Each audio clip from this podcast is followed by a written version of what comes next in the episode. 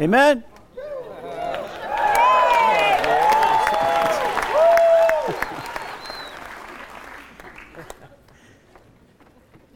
Nobody told me when it was my turn, so I, I didn't. I, it's my turn now. It's your turn. okay. Amen. Amen. Amen.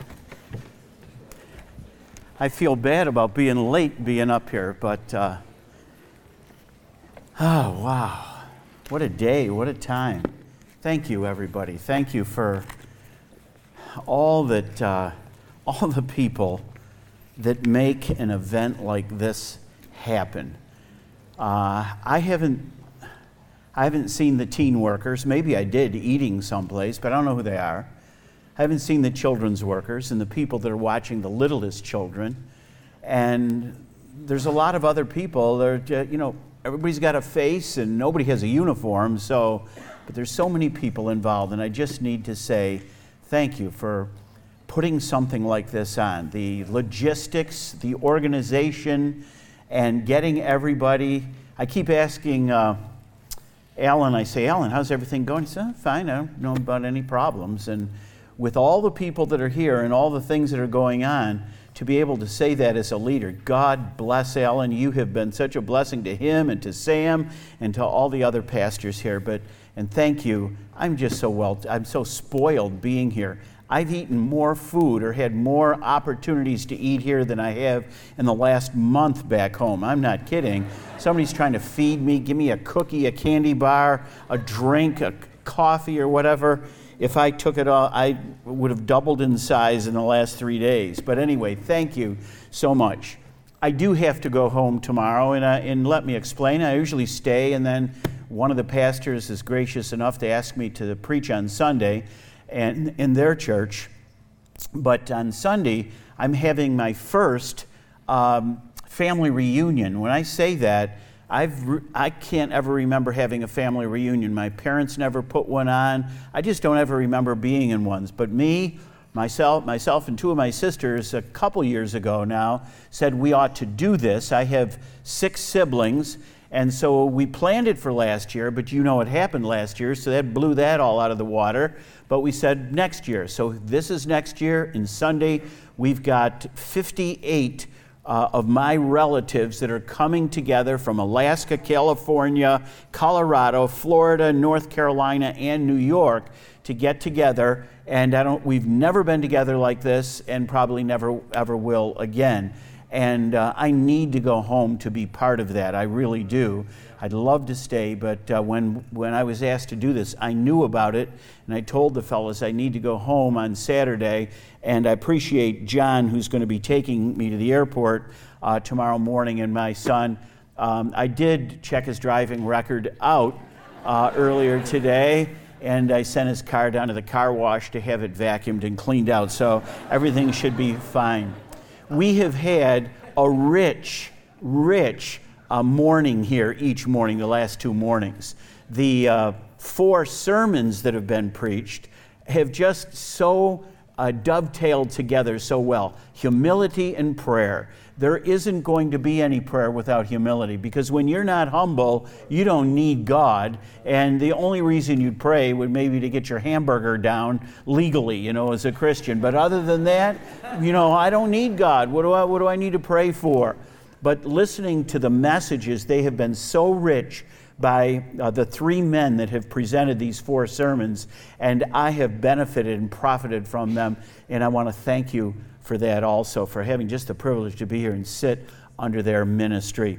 And thank you for all the friends over the years, going way back, literally into the 70s, not 1870s, but 1970s, that go back to Kansas City Baptist Temple. First time I came out here was to a youth camp uh, back at the end of the 70s, and then to the college and career weekends. And I've had the opportunity to speak so many times over the years, and this is one of my favorite, favorite places on this planet. Thank you for all the friends and then the new people that I've met here this week. Don't forget my, if, if tonight my message, I don't say this, I will, but if I don't say this, my main purpose is to try to motivate you to get into the Word of God. You have as good an opportunity your churches as any church I know because of the teachers you have, the Bible Institute that's been set up, the curriculum, and the, the availability of all of this stuff. Shame on you if you have the opportunity and you know you ought to be a student of the Word of God. Shame on you I don't want to make an enemy out of you, but I mean it. Shame on you if you don't take advantage of what God has given to you. So I've been saying some things here that were controversial on purpose that might ruffle some feathers or shake you up a little bit and cause you to maybe dig in a little deeper in the Word of God. And that's what I want to do tonight. So let's go to the Lord and pray right now. And I've got much more time tonight than I had last night. Let's kind of put all of this together, all right? Father, we come to you and thank you for the Lord Jesus.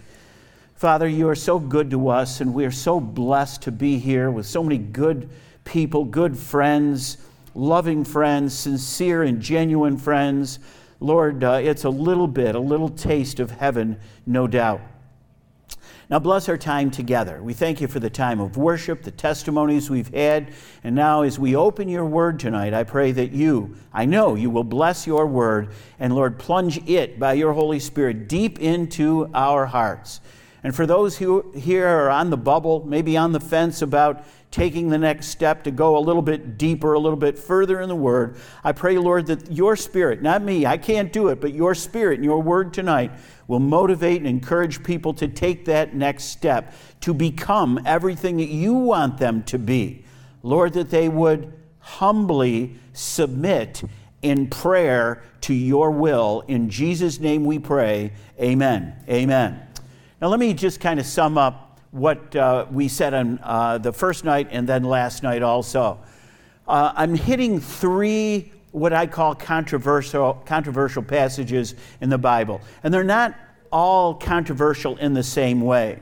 The first uh, uh, message on Wednesday night was about Genesis chapter 1 through 11 and how the Bible is trying to be marginalized, attacked, neutralized, and eliminated, thrown out, discarded, whatever word you want to use. And those first 11 chapters in the book of Genesis are being attacked as are they really genuine? Are they valid? Is it just a, are these uh, mythical creatures and individuals? And is this just a kind of an allegorical story telling not the real truth, but some things that would lead us and give us some ideas of maybe how all that we see got here? And of course, that's not true. We believe those first 11 chapters that all scripture is given by inspiration of God, and it's profitable. It's the real thing, it's real stuff. But there are many out there, and certainly the devil leads the pack, that go, Yea, hath God said, not coincidental that that shows up in the very third chapter of the Bible. The devil's out there questioning what God has said. And that's a sermon in and of itself, uh, as many of you know. But uh, not only is the, the chapters and the content of the chapters been attacked, the personalities that are in there, but then the authorship.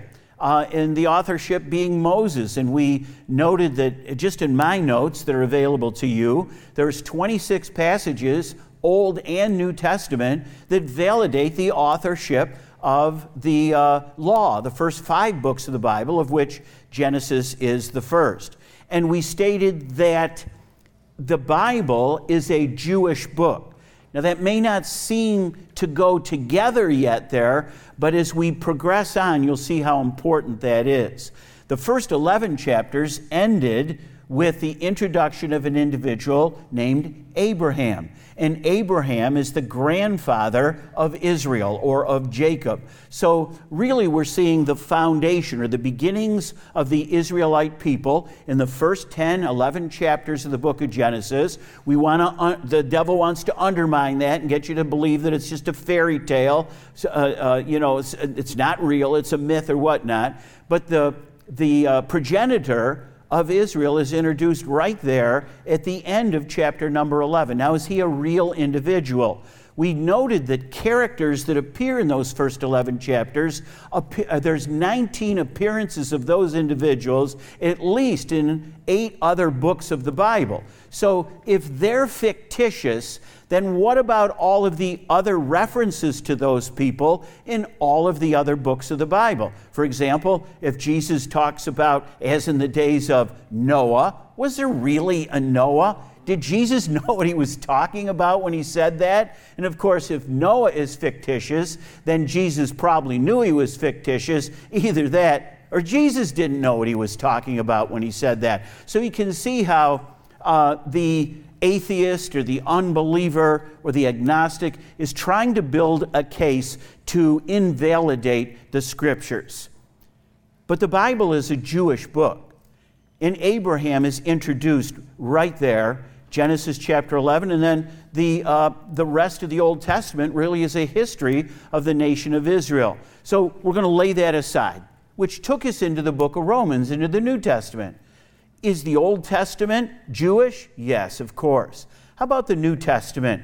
We gave you a list of reasons last night of PowerPoints why we believe that the New Testament is Jewish, and we went to what is probably the most theologically important book in the New Testament, other than the Gospels themselves, the book of Romans that Paul wrote. We went to, the, uh, to chapters 9 and 10 and 11 and again, I've given you notes on those that are available to you. We don't have time to read through them all and dig everything out that's in them. But I said that's, those chapters are a chapter of, contra- of controversy also. They're controversial because there are those that believe that, on the basis of some statements in the Old and in the New Testament, that the Lord is done with the nation of Israel, that they're gone, that they have been replaced or displaced by the church. So we went to Romans chapter 9. We introduced uh, just a couple verses there. We said more through Romans chapter 11 because those were the verses I was, would have to get to, to to make my point. And I had to skip over time wise, uh, for the lack of time last night, some of the prefatory remarks that I may have made or that are in my notes. But the, those that would displace or replace Israel, they're trying to get rid of Israel out of the Bible and out of, I should say, out of the future of the church. From the time of the uh, whatever different historians and theologians, it might be 70 AD, somewhere in there. After that, the Jews have no part. They're, God's not interested in them. All the promises in the Old Testament, they have, they're now for the church. And the thing, one of the things of all of the different truths uh, or all of the different uh, suppositions that come out of that, one is something that is really damnable and deadly, and that is that God has chosen winners and losers. That people really don't have a free will, that you just don't understand. You may feel like you have a choice to trust Christ as Savior, but frankly, God has in eternity past, He has already chosen who would be a believer and who would not be a believer. So you may not know if you are or not, uh, and, and I feel sorry for you. I was in a panel discussion some years ago with four other ministers, and people in the congregation could ask us anything. Now, we were not all from the same theological background, and that's scary. I thought the questions were going to be directed at practical church growth, but one of the people in the congregation asked this question. They said, uh, Pastor, how would you comfort a couple who just lost a baby who was just a few weeks old? How would you comfort them? That was the question to all five. One of the individuals that was on that panel came from the theological persuasion that God chooses winners and losers. Now, he did not a- answer first, but when it was his turn to answer, this was his answer. He said, I really don't know. I could not comfort them because I do not know or would not know whether that baby was elect or not. Yeah, I couldn't believe, I, am not surprised that he believed that, but I couldn't believe that he would admit it publicly. And he did, and I just sat there. And the other four of us None of us agreed with him. One was, I think, an Assembly of God, one was a Bible church, another was another Baptist church, and myself. And when he said that, I could just see the other four of us just kind of squirming in our seats, like, hey, give me a chance to answer that question, which they did, obviously. But that's the position. Who's saved and who isn't, and it isn't your choice anyway. So the question really is this How do you even know you're the elect? How do you know you, maybe you've been deceived into believing that you're elect, but you're really not? How do you know? Well, I, I, called upon the name of the Lord. It has nothing to do with it, really. That verse, I know it's in the book of Romans, and I know John 3.16 says, Whosoever shall call upon the name of the Lord shall be saved. But you don't understand. People who do that legitimately have already been chosen by God to legitimately and genuinely call upon the name of the Lord. And so there's some people out there who call upon the name of the Lord or profess that they believe John 3.16, but they're deceived themselves. They really aren't elect. Think of that. How do you witness to people with that kind of thinking? But anyway, I believe that's damnable heresy. I really do. And I know some good people, a lot of good people, who buy into that system of belief. Get rid of Israel. The elect are those who have been chosen by God to be saved. But that's not what Romans 9, 10, and 11 is all about. It's all about the election of a nation that God chose to use to bless the world, going all the way back to Genesis chapter 12 and the promise to guess who? Chapter 12, verse 1 Abraham. Abraham. Let's get rid of Abraham's promise, and what we're going to do is we're going to tell people who has been elected, or at least we're going to tell people that they've been elected, and they're going to have to figure that out for themselves along the way. Now, that creates a lot of different problems. But this is why I'm tying Jewishness together, because now tonight we're going to go to the book of Revelation. And this is controversial in a different way. By the way, if you believe, if you take that last theological position, you haven't got the foggiest idea what the book of Revelation is all about.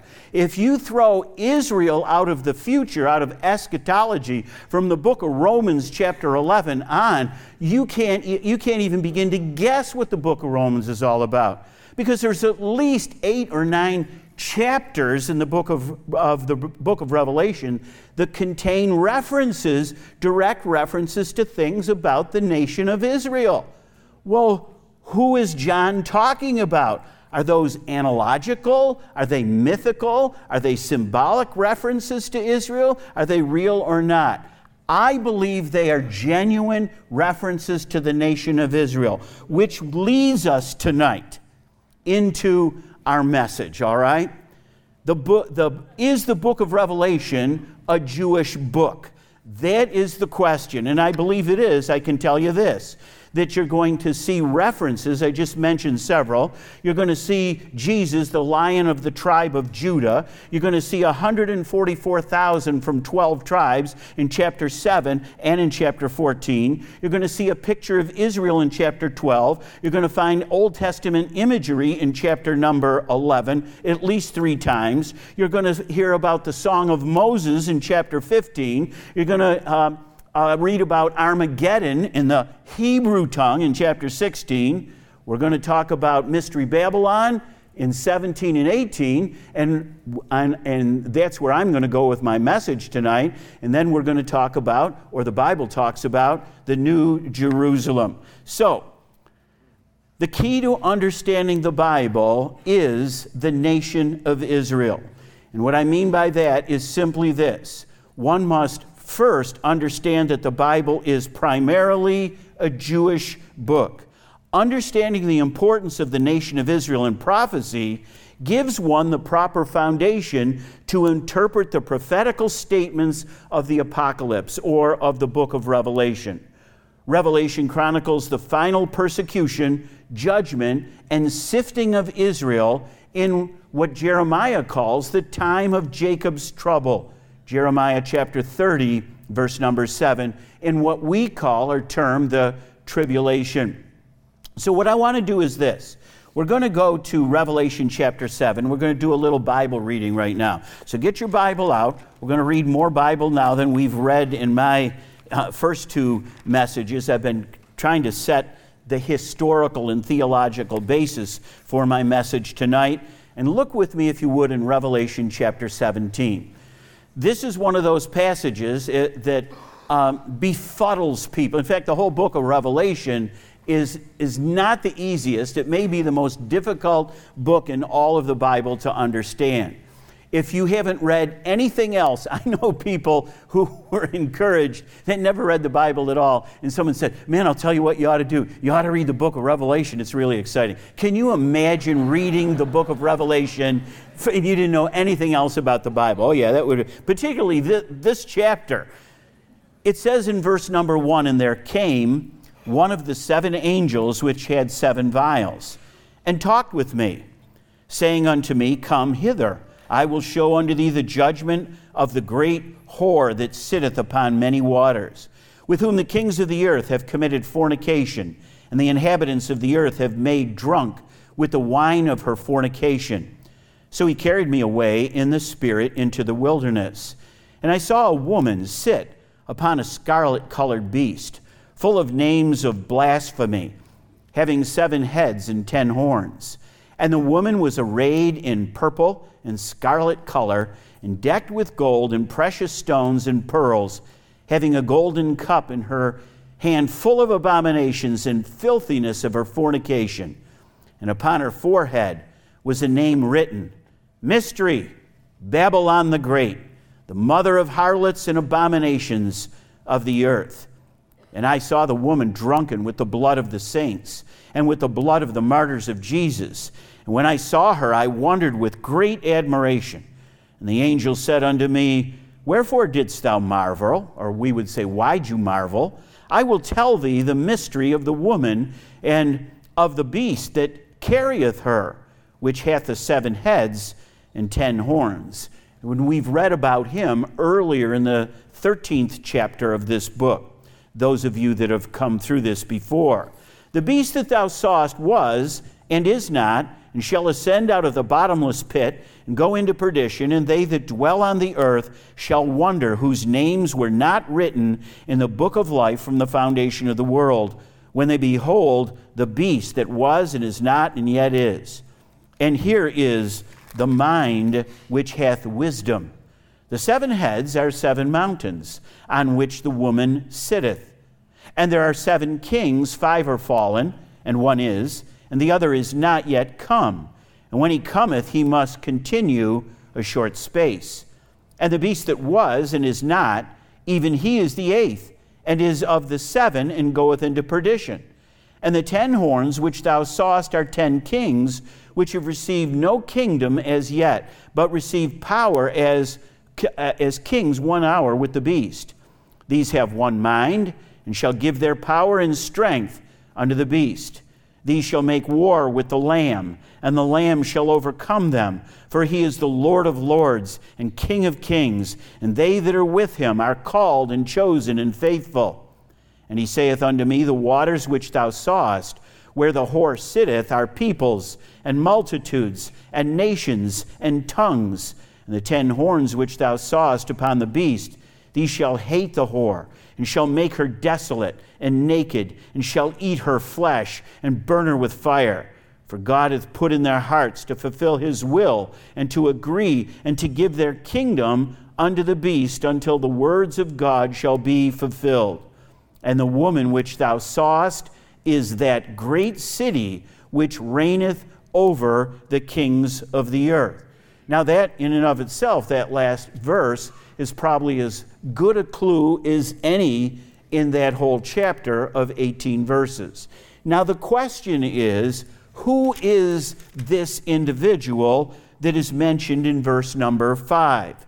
Mystery, notice the comma, Babylon the Great, the mother of harlots and abominations of the earth. So that's where we're going to go with our message. Now, here's my thesis my thesis is that this is the city of Jerusalem, representing the Israelite people. And if, again, if you've done away if you've done away with the, the, Israelites after the book of Romans and they have no more meaning or bearing in the, in the Bible, then what I'm saying here is just poppycock to you. But I don't believe that to be true. I believe that a day is coming when God is going to deal with the apostasy of the nation of Israel. They are not today a friend of Christ. They are not friends of Christianity, and hence they are not friends of God. Now, I'm not anti Semitic, I'm just telling the truth. I'm just saying what I believe to be true in the scriptures. So, look with me here. Understanding, this is my third PowerPoint, understanding that Israel, oftentimes represented by its capital city, Jerusalem, is in the direct crosshairs of the judgment of God enables the reader to gain the proper interpretation of the events that are mentioned, particularly in seven, eight, maybe even nine chapters of the book of, of uh, Revelation. Some believe that Revelation is the most difficult uh, chapter in the whole Bible, for sure, to interpret, or in, in the not maybe the whole uh, the whole Bible, but certainly in the book of Revelation. But there's lots of different ideas on who mystery Babylon the Great is. Now, I grew up as a Roman Catholic in Rochester, New York. Many of you know that. I probably mention it every time I'm in some kind of a meeting that that's my religious background. And um, when I became a Christian, there was a, a groundswell of others who had been saved out of the Roman Catholic Church. And somebody put a bug in every one of our ears eventually that mystery, Babylon the Great was the Roman Catholic Church. Now, I believe, and you may believe that today. I, I wouldn't be surprised because a lot of people do. A lot of evangelical Christians believe that. Now, I am not going to disfellowship you if you disagree with me, all right?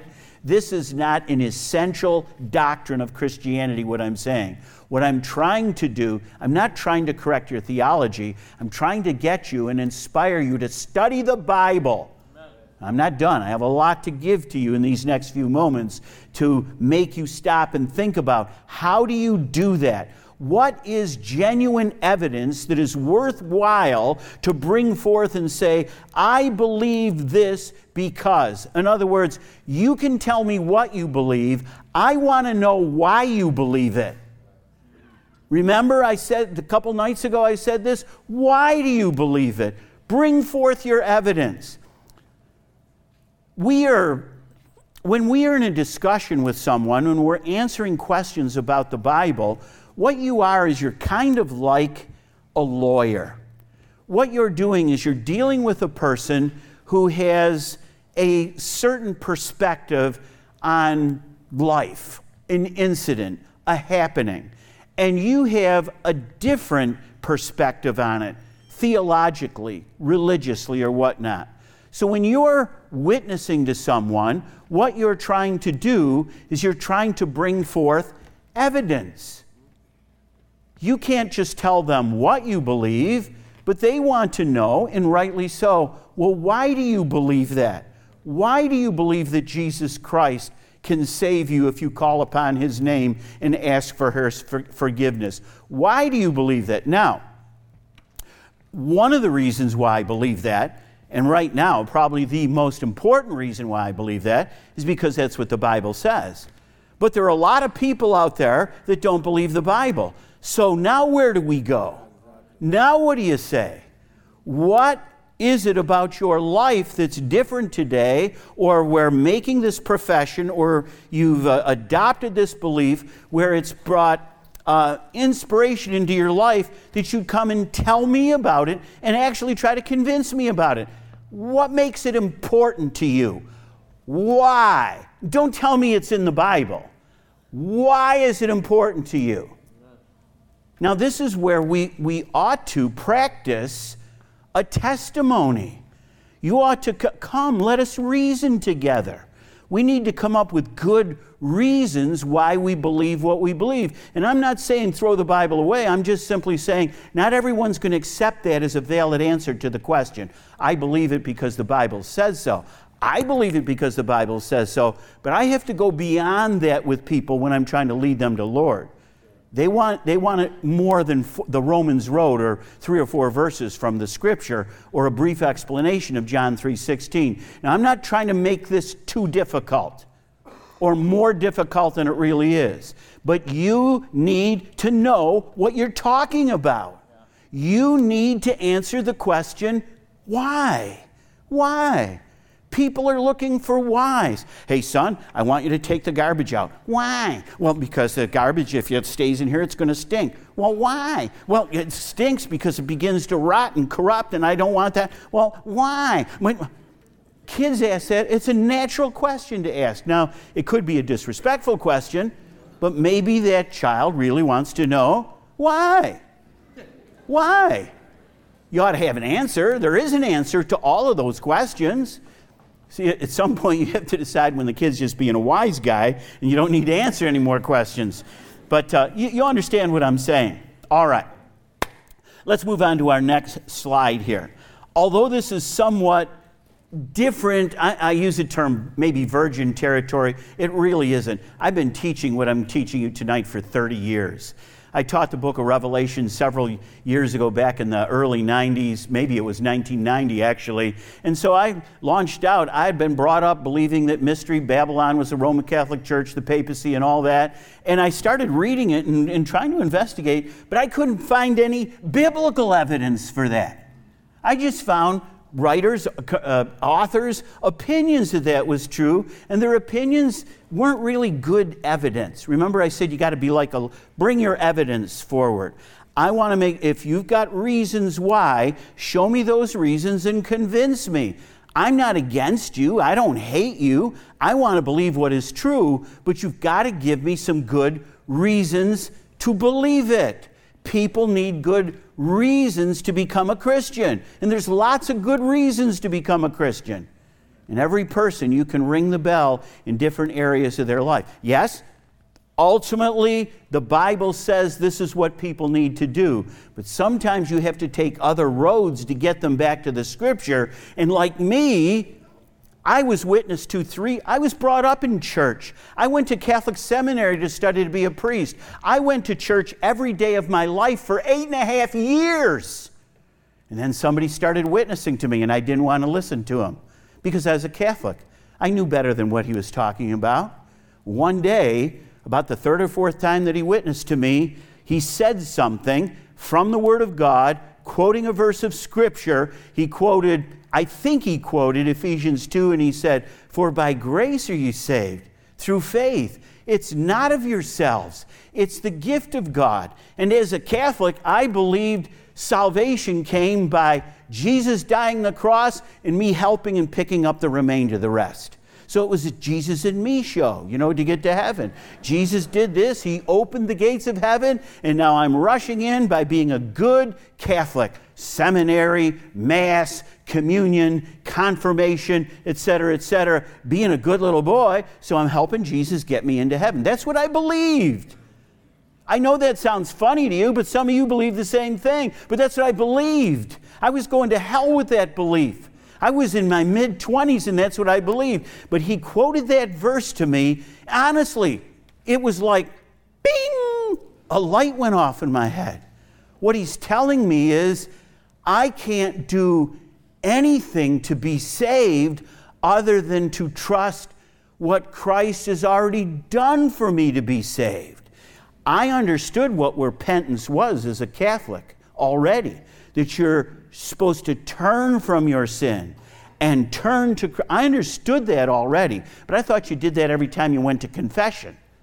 So I understood repentance, and then I understood that it wasn't by work, works because of a verse of Scripture. But he was reasoning with me. He didn't know how he was going to get into my spirit and convince me with what he was saying, but he said something one day, and I remember, bing! The light went off, and now I'm beginning to understand. It was about three weeks after that that I trusted Christ as Savior, and I understood it.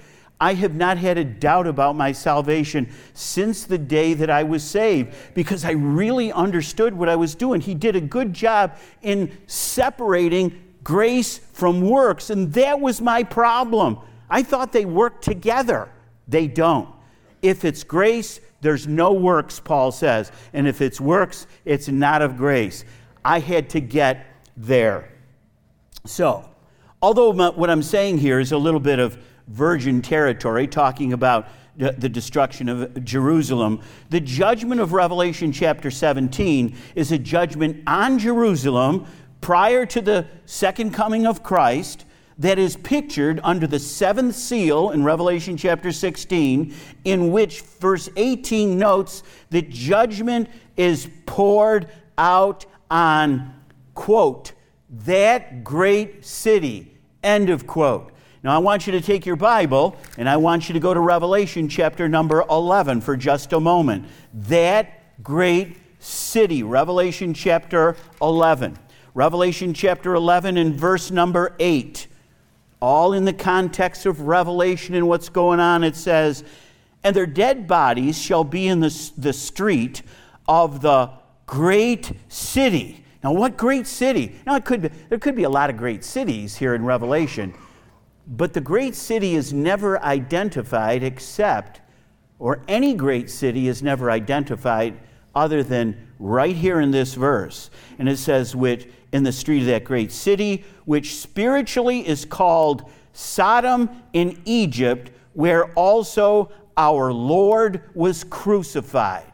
Now you say, well, great city, that could be a little ambiguous. Yes, it shows up in chapter 16, verse 19, 17, verse 18, I believe 18, verse 18, but there's five times in the book of Revelation that that phrase, the great city, shows up. Only one time is it identified as Jerusalem, where Christ was crucified in Revelation chapter 11, verse number 8. Now, that's an important fact because, let me tell you why that's an important fact. Because that's what the Bible says. That's not what I read in a commentary.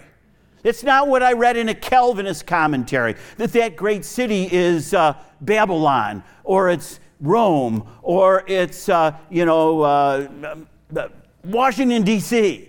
Doesn't say that anywhere in the book of Revelation. There's only one city that's called the Great City in the book of Revelation. Now, this isn't all, I got 13 points to this message tonight. That's number one. No, I've got 13 reasons, and I'm not going to explain them all. But it starts, this is what got me on to this. The great city. Every place I see that, there's only one place that that city is identified. Hmm, you know what I did? I started thinking in this direction. I had a young man who was an institute student that worked with me, and I said, Scott, would you do this for me? I want you to go to the, the uh, library. We had a big, uh, big liberal seminary in town. I said, I want you to go there, and I want you to go through every Revelation commentary, and I want to see if any of the commentators say that Jerusalem is Mystery Babylon. I want to see if anybody does that. So he did that. He went through 60 Revelation commentaries and came back and he said, Well, Pastor, yeah, he said, I found four commentaries that said the great city is Jerusalem. So I'm thinking, I'm not the only weirdo here, but again, I'm living in a culture of people who say, well, that the, this mystery Babylon is papal Rome. It's papal Rome. It's papal Rome. Now, I'm a Roman Catholic, an ex Roman Catholic, and I'm saying, you know, I don't think it is. And People thought I was a Jesuit infiltrator. I'm not kidding. People thought I was coming in to spoil our church with this foreign doctrine that Mystery Babylon isn't the Roman Catholic Church. And of course, they took it further that I'm saying, well, the Roman Catholic Church, everything's okay about it. I never said that. I came out of the Roman Catholic Church, I got saved out of the Roman Catholic Church. But because I was going against the common opinion of the group, all of a sudden, I'm on the outside. What's really bad about that is I was the pastor of the church. this was 1990. So I taught this when we had Sunday night services. I taught this on a Sunday night. And I said to the people, I had a, several hundred people on Sunday night, I said, listen, this is what I have found. I've just studied the Bible and I've got more to tell you here in a, in a couple moments. I said, but this is what I found and this is what I think now. So help me.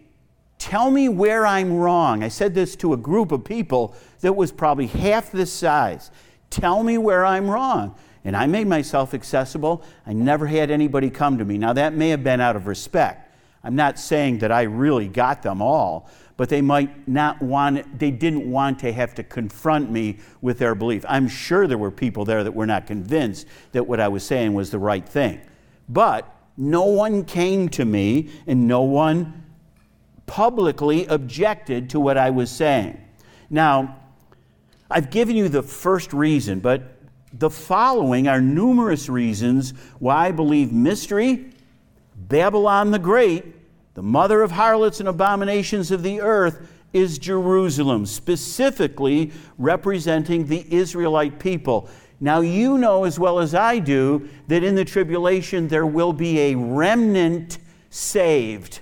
That's all through the Old Testament. You find it in the book of Revelation. Not all of all Israelites are going to go into perdition and be killed or destroyed in the book in Revelation. But many of them will never be converted. You know the 144,000 Jewish evangelists and I believe they are Jewish evangelists, male uh, Jewish evangelists, Revelation 7 and 14. I take that literally. Isn't that crazy? I believe something in the Bible literally. Now, is there a lot of imagery in the book of Revelation? But I think that's literal. But anyway, specifically representing the city, Jerusalem, representing the, the unbelieving people who are being judged in the tribulation. All right. So, let, let me go through some of these reasons. I said there's specifically some others. Number one is the phrase the great city. I've already explained that. Number two, should we be surprised that Jerusalem awaits a final divine judgment for her rejection of God's commandments in the Messiah? Are you shocked? Why would you be shocked that Jerusalem's going to pay a price, that the Jewish nation, the apostate Jewish nation, is going to pay a price in the tribulation? If you've got into eschatology at all, you know they're going to suffer. Well, they may suffer to the degree, according to me, is their capital city, where, by the way, and you see this if you study, the Antichrist is going to uh, uh, commit the abomination of desolation. That might get God a little bit upset about Jerusalem also. But why would we be surprised that, the, that Israel, apostate Israel, is going to be judged there? Should we be surprised about that? You will not find in the book of Revelation, in the first 20 chapters, you will not find the name Jerusalem in any chapter. In 21 and 22, you read about the New Jerusalem.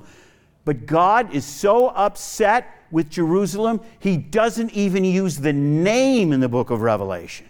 He just says, that great city, that great city. And he defines it in chapter 11, verse number 8, the city. He doesn't say Jerusalem where Jesus was crucified. He says the city, the great city where Christ was crucified. So that's, that's something to contend with. Here's the third reason a study of the metaphorical use of the term harlot. Harlot. That's a, other words, a whore, a, a, a fornicator. There are five principal texts in the Old Testament that refer to Jerusalem or Israel as a harlot. There are none that refer to Rome as a harlot. So if you're a fan of papal Rome being Mystery Babylon, you're not going to find that in the Old Testament. You know who the harlot is in the Old Testament? The harlot is the nation of, of Israel. Here, read this chapter with me for a moment. Well, we don't have time to read the whole chapter because it's the longest chapter in the book of Ezekiel chapter number 16. It's 63 verses long. And you know what it's all about? It's all about Israel, who is a harlot. And God is indicting them for their idolatry. He says that the sin of Israel, that the sins of Sodom were half as many as the sins of Israel. Half! It's in that chapter. What did he do to Sodom and Gomorrah? How did they make out? He says that the sins of Jerusalem, of Israel, were twice as bad as those of Sodom. You read through Ezekiel chapter 16, it is an indictment. You're going to find the word harlot and whore over and over and over. There's five passages in the Old Testament like that. I gave you the one that says things more than any other chapter. So, five principal texts. You got the book of, of Hosea is all about it. The prophet Jeremiah talks about Israel playing the harlot in chapter 2. In chapter 3, playing the harlot. In chapter 3, verse 8 and 9, playing the harlot. All about the nation of Israel playing the harlot. Micah chapter 1, Israel being a harlot. Ezekiel chapter 23, Israel's a harlot. So, who do you think the harlot might be in the book of Revelation? Let me see. Let me try to guess. What other city is called a harlot like that in the Bible? Think. You got a concordance? Look it up. See what other cities are called harlots and whores in the Bible. Check it out. You need to study your Bible. You understand what I'm saying? You get in a class with somebody who's been in the book for years and they've been through the wars and all that, and you sit under their leadership and listen to what they have to say. You're going to learn something and you're going to be, begin to become what God wants you to be. He has a mission and a plan and a future for you. You can sit back and play with your Game Boy or get on YouTube or Facebook and play all those silly and stupid games and waste your life away, and you will never, never become what God intended you to be. And then you can come to church on Sunday and read three or four verses in a sermon and think you're a big stuff. Well, I go to church every Sunday. Yeah, I really do. All right, that's great. Now, However, the text that holds by far the greatest weight is Ezekiel chapter 16, and we just took a moment to look at that. There's similar descriptions for the great whore, obviously, in Revelation chapter number 17 and other places in the Bible. Well, that's three reasons why I believe that the harlot is, is I said 13, didn't I? Yeah, hang on. I'll go fast now. The Bible is a Jewish book. That's number four. Where's the Jews in the book of Revelation? My whole thesis here is to say that this whole book is about the Jews. They got to show up somewhere at the end of the book. Makes sense. Number five, the word harlot appears 40 times in the Bible. You know how I know? I studied it, I looked them up 40 times. I read every one of them. It appears 40 times. Nine of them are found in Ezekiel with specific reference to Israel. None of them are reference to Rome. None of them refer to Babylon or any other city in the world. You check the other 31 mentions of the word, and you see how many refer to Rome? None. The word abominations appears 76 times in the Bible. 42 of them show up in Ezekiel. Abomination harlot, whore. In Revelation chapter 12, verse 13, this woman, Israel, is per- persecuted by the red dragon. Chapter 12, verse number 3. Israel, by the way, for those of you who are of Calvinist persuasion and can't find Israel in the, in the uh, book of Revelation, look at chapter number 12. That's a good place to start. Number 7 with reference to the city of Jerusalem, Ezekiel 21 2, verse 27, uses the word overturn. Overturn. Now, this is, this is just a thought. This is something that crossed my mind. It's not a big thing, but it's a little piece of evidence. Three times. Jerusalem gets overturned. Three times. Number eight. When will Matthew chapter 24, 2 be fulfilled? Read it and answer the question. Number nine, how about the issue of the purple and scarlet clothing that the woman in Revelation 17 is wearing? Now, that's where some people go to prove it's papal Rome. They say, You see the colors of these garments of this woman sitting on the beast? You know who else wears those colored garments? It's the cardinals, the College of Cardinals, the Pope himself. And that's it. That's evidence that Mystery Babylon the Great is, is papal Rome because of the colors that they wear. Have you studied those colors in the Bible? Guess what? They show up in a lot of places. They show up in the tabernacle, Jewish. They show up in Jewish worship. They show up in their clothing. All of those colors are part of their celebrations and their worship. I wonder if it could refer to Jews or to Israelite. This thing that you're saying refers to papal Rome. Number 10. In the harlot city is found the blood of the prophets. Matthew chapter 23, verse number 30 as well as the blood of the saints and the blood of the martyrs of Jesus. Revelation chapter 7, verse 6. The Roman Catholic Church did not persecute the prophets. Isaiah, Jeremiah, Ezekiel, Zechariah, Zephaniah, the Roman Catholic Church was not in existent, not existent in the Old Testament. Jesus says that they persecuted and they killed the prophets.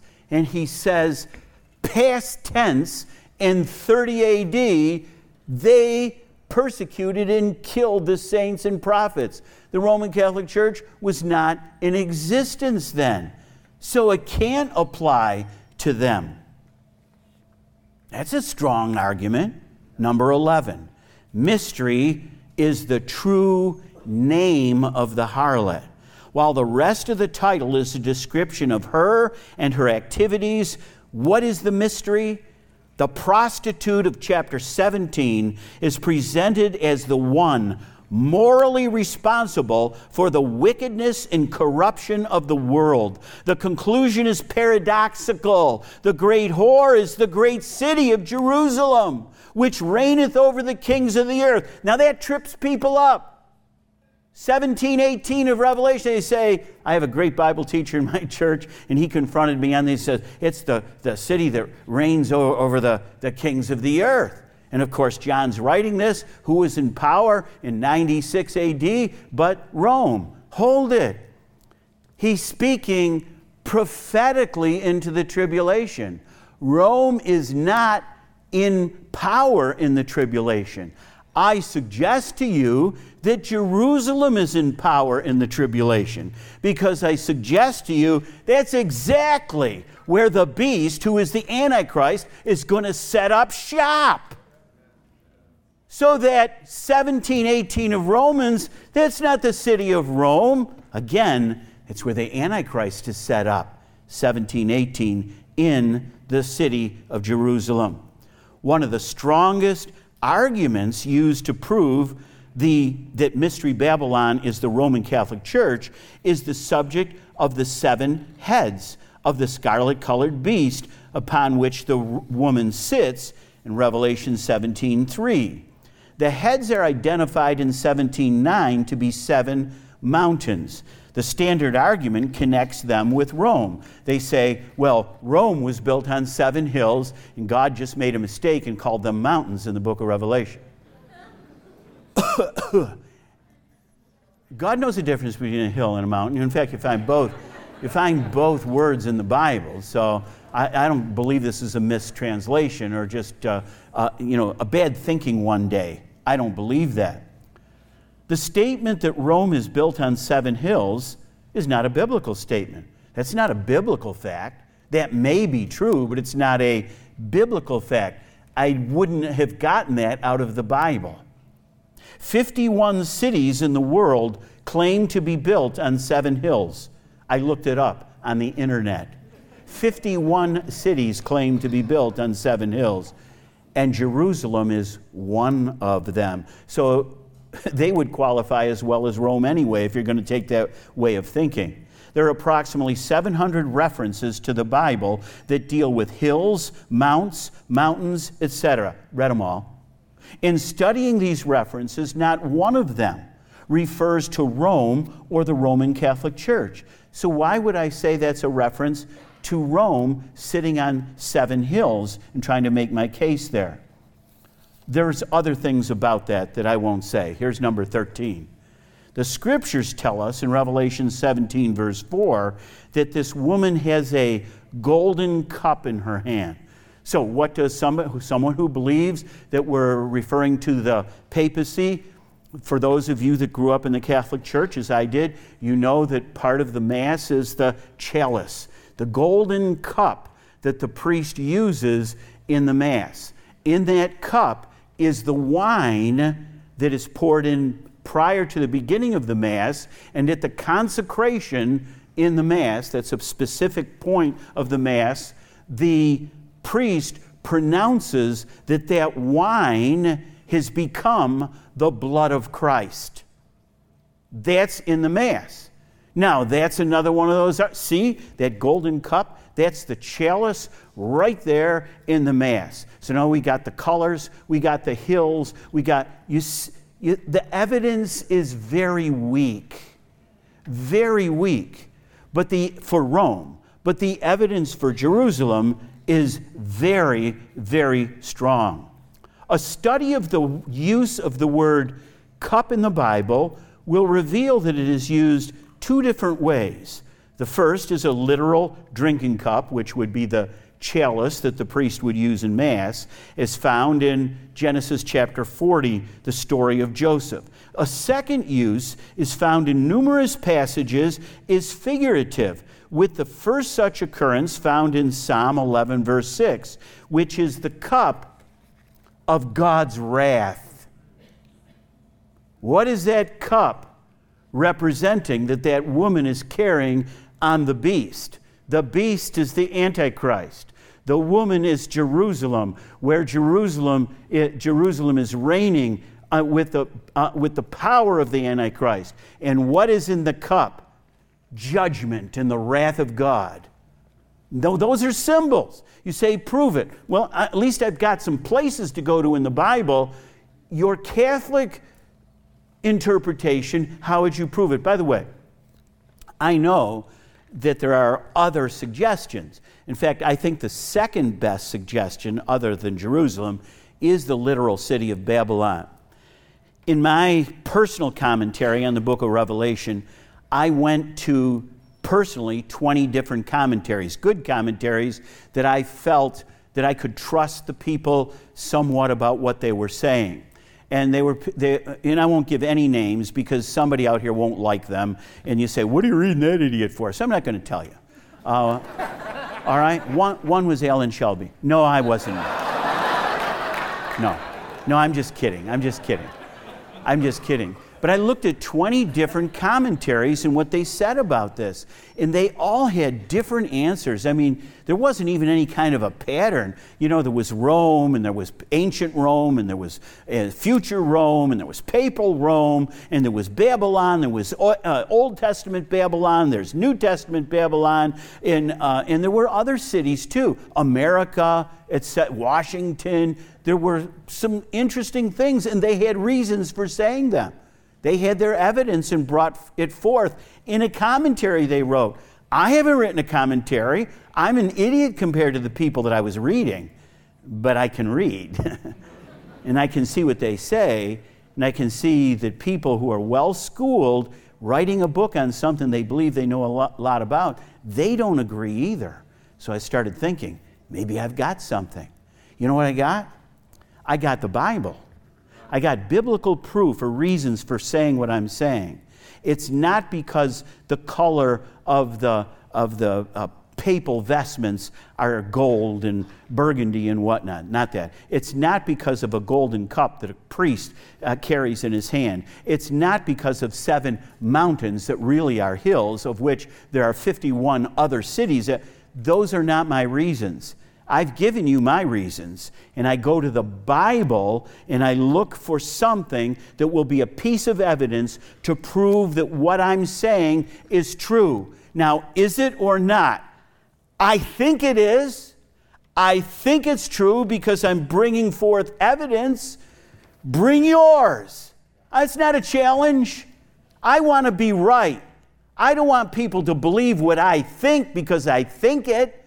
I want to be right. And if I'm wrong, I want to know it and get it right. Amen. I want to believe what God said and what He meant. Amen. I don't, it's not about me, it's about that book. It's about the book. 13 facts deal with the reasons why I do not believe the Roman Catholic Church, and then I could throw in Babylon. That's a better guess than the Roman Catholic Church. Just not a good guess as my guess, that's all. Is subject to the book, uh, subject is the subject of Revelation 17. I believe that John is looking into the future, and the city is the city that rules by the Antichrist, which is undoubtedly Jerusalem because of the things that I have said. Sola Scriptura, this is kind of a consortium of commentators, also comments on the great city in their commentary in Revelation 17 18. And these are educated professors and commentators. And this is, I found this eh, once I got into this study. They say, the woman is the great city. Most commentaries, in their attempt to force Revelation 17, to refer to the ancient city of Rome ignore, diminish, or generalize the textual details to support their conclusion. Revelation 11:8 clearly identifies the great city as Jerusalem. The fact that the great harlot is called a city argues strongly for this conclusion. Revelation 17:5 clearly shows that Babylon is not referring to the literal city of ancient Babylon. Therefore, there is nothing in Revelation 17 that disqualifies Jerusalem from, a, from being a solution to the text and the question who is mystery Babylon the Great? Now, that's what I believe. Now, why did I take that, that root and say all this stuff here tonight? I did that just to, to tell you something that probably many of you do not know. You've had the question about who's Mystery Babylon. You may even have an answer. You got out of a John Walvoord commentary or a Peter Ruckman commentary or Chuck Missler tapes or John MacArthur's commentary. I've read all of those people and what they say about this. I know what they say about it. And you may have adopted what they believe. All I'm asking you to do is, is challenge yourself. Don't just read a commentary or a book about the Bible and decide that somebody, what they say, is true. Go for it yourself. Go for it yourself. Now, I'm not saying to sit out there and question everything that Sam or Alan says and put your hand up in the air on Sunday morning. Just a second, what did you mean by that? I don't know. No, I'm not talking about that. I'm talking about you go home, you get your Bible out, you get your concordance, your study helps and materials, and you start digging in as a student of the Bible Institute so you can prepare yourself now for whatever God wants you to be then. That's up to you.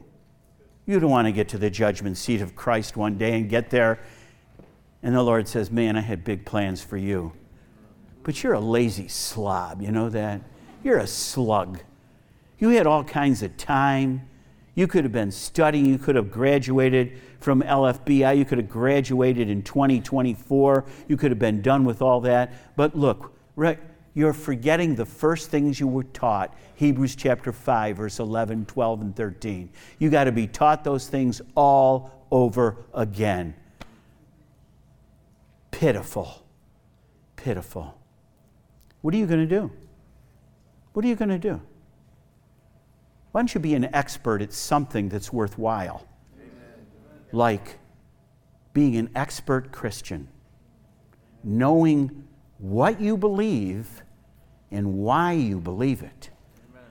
And not so you can intellectually overcome people who disagree with you, but so that you can be prepared to give an answer to every man that asketh of the hope that's it with meekness, humility, and fear, you may be the connection the only connection that that person has with the gospel of Christ.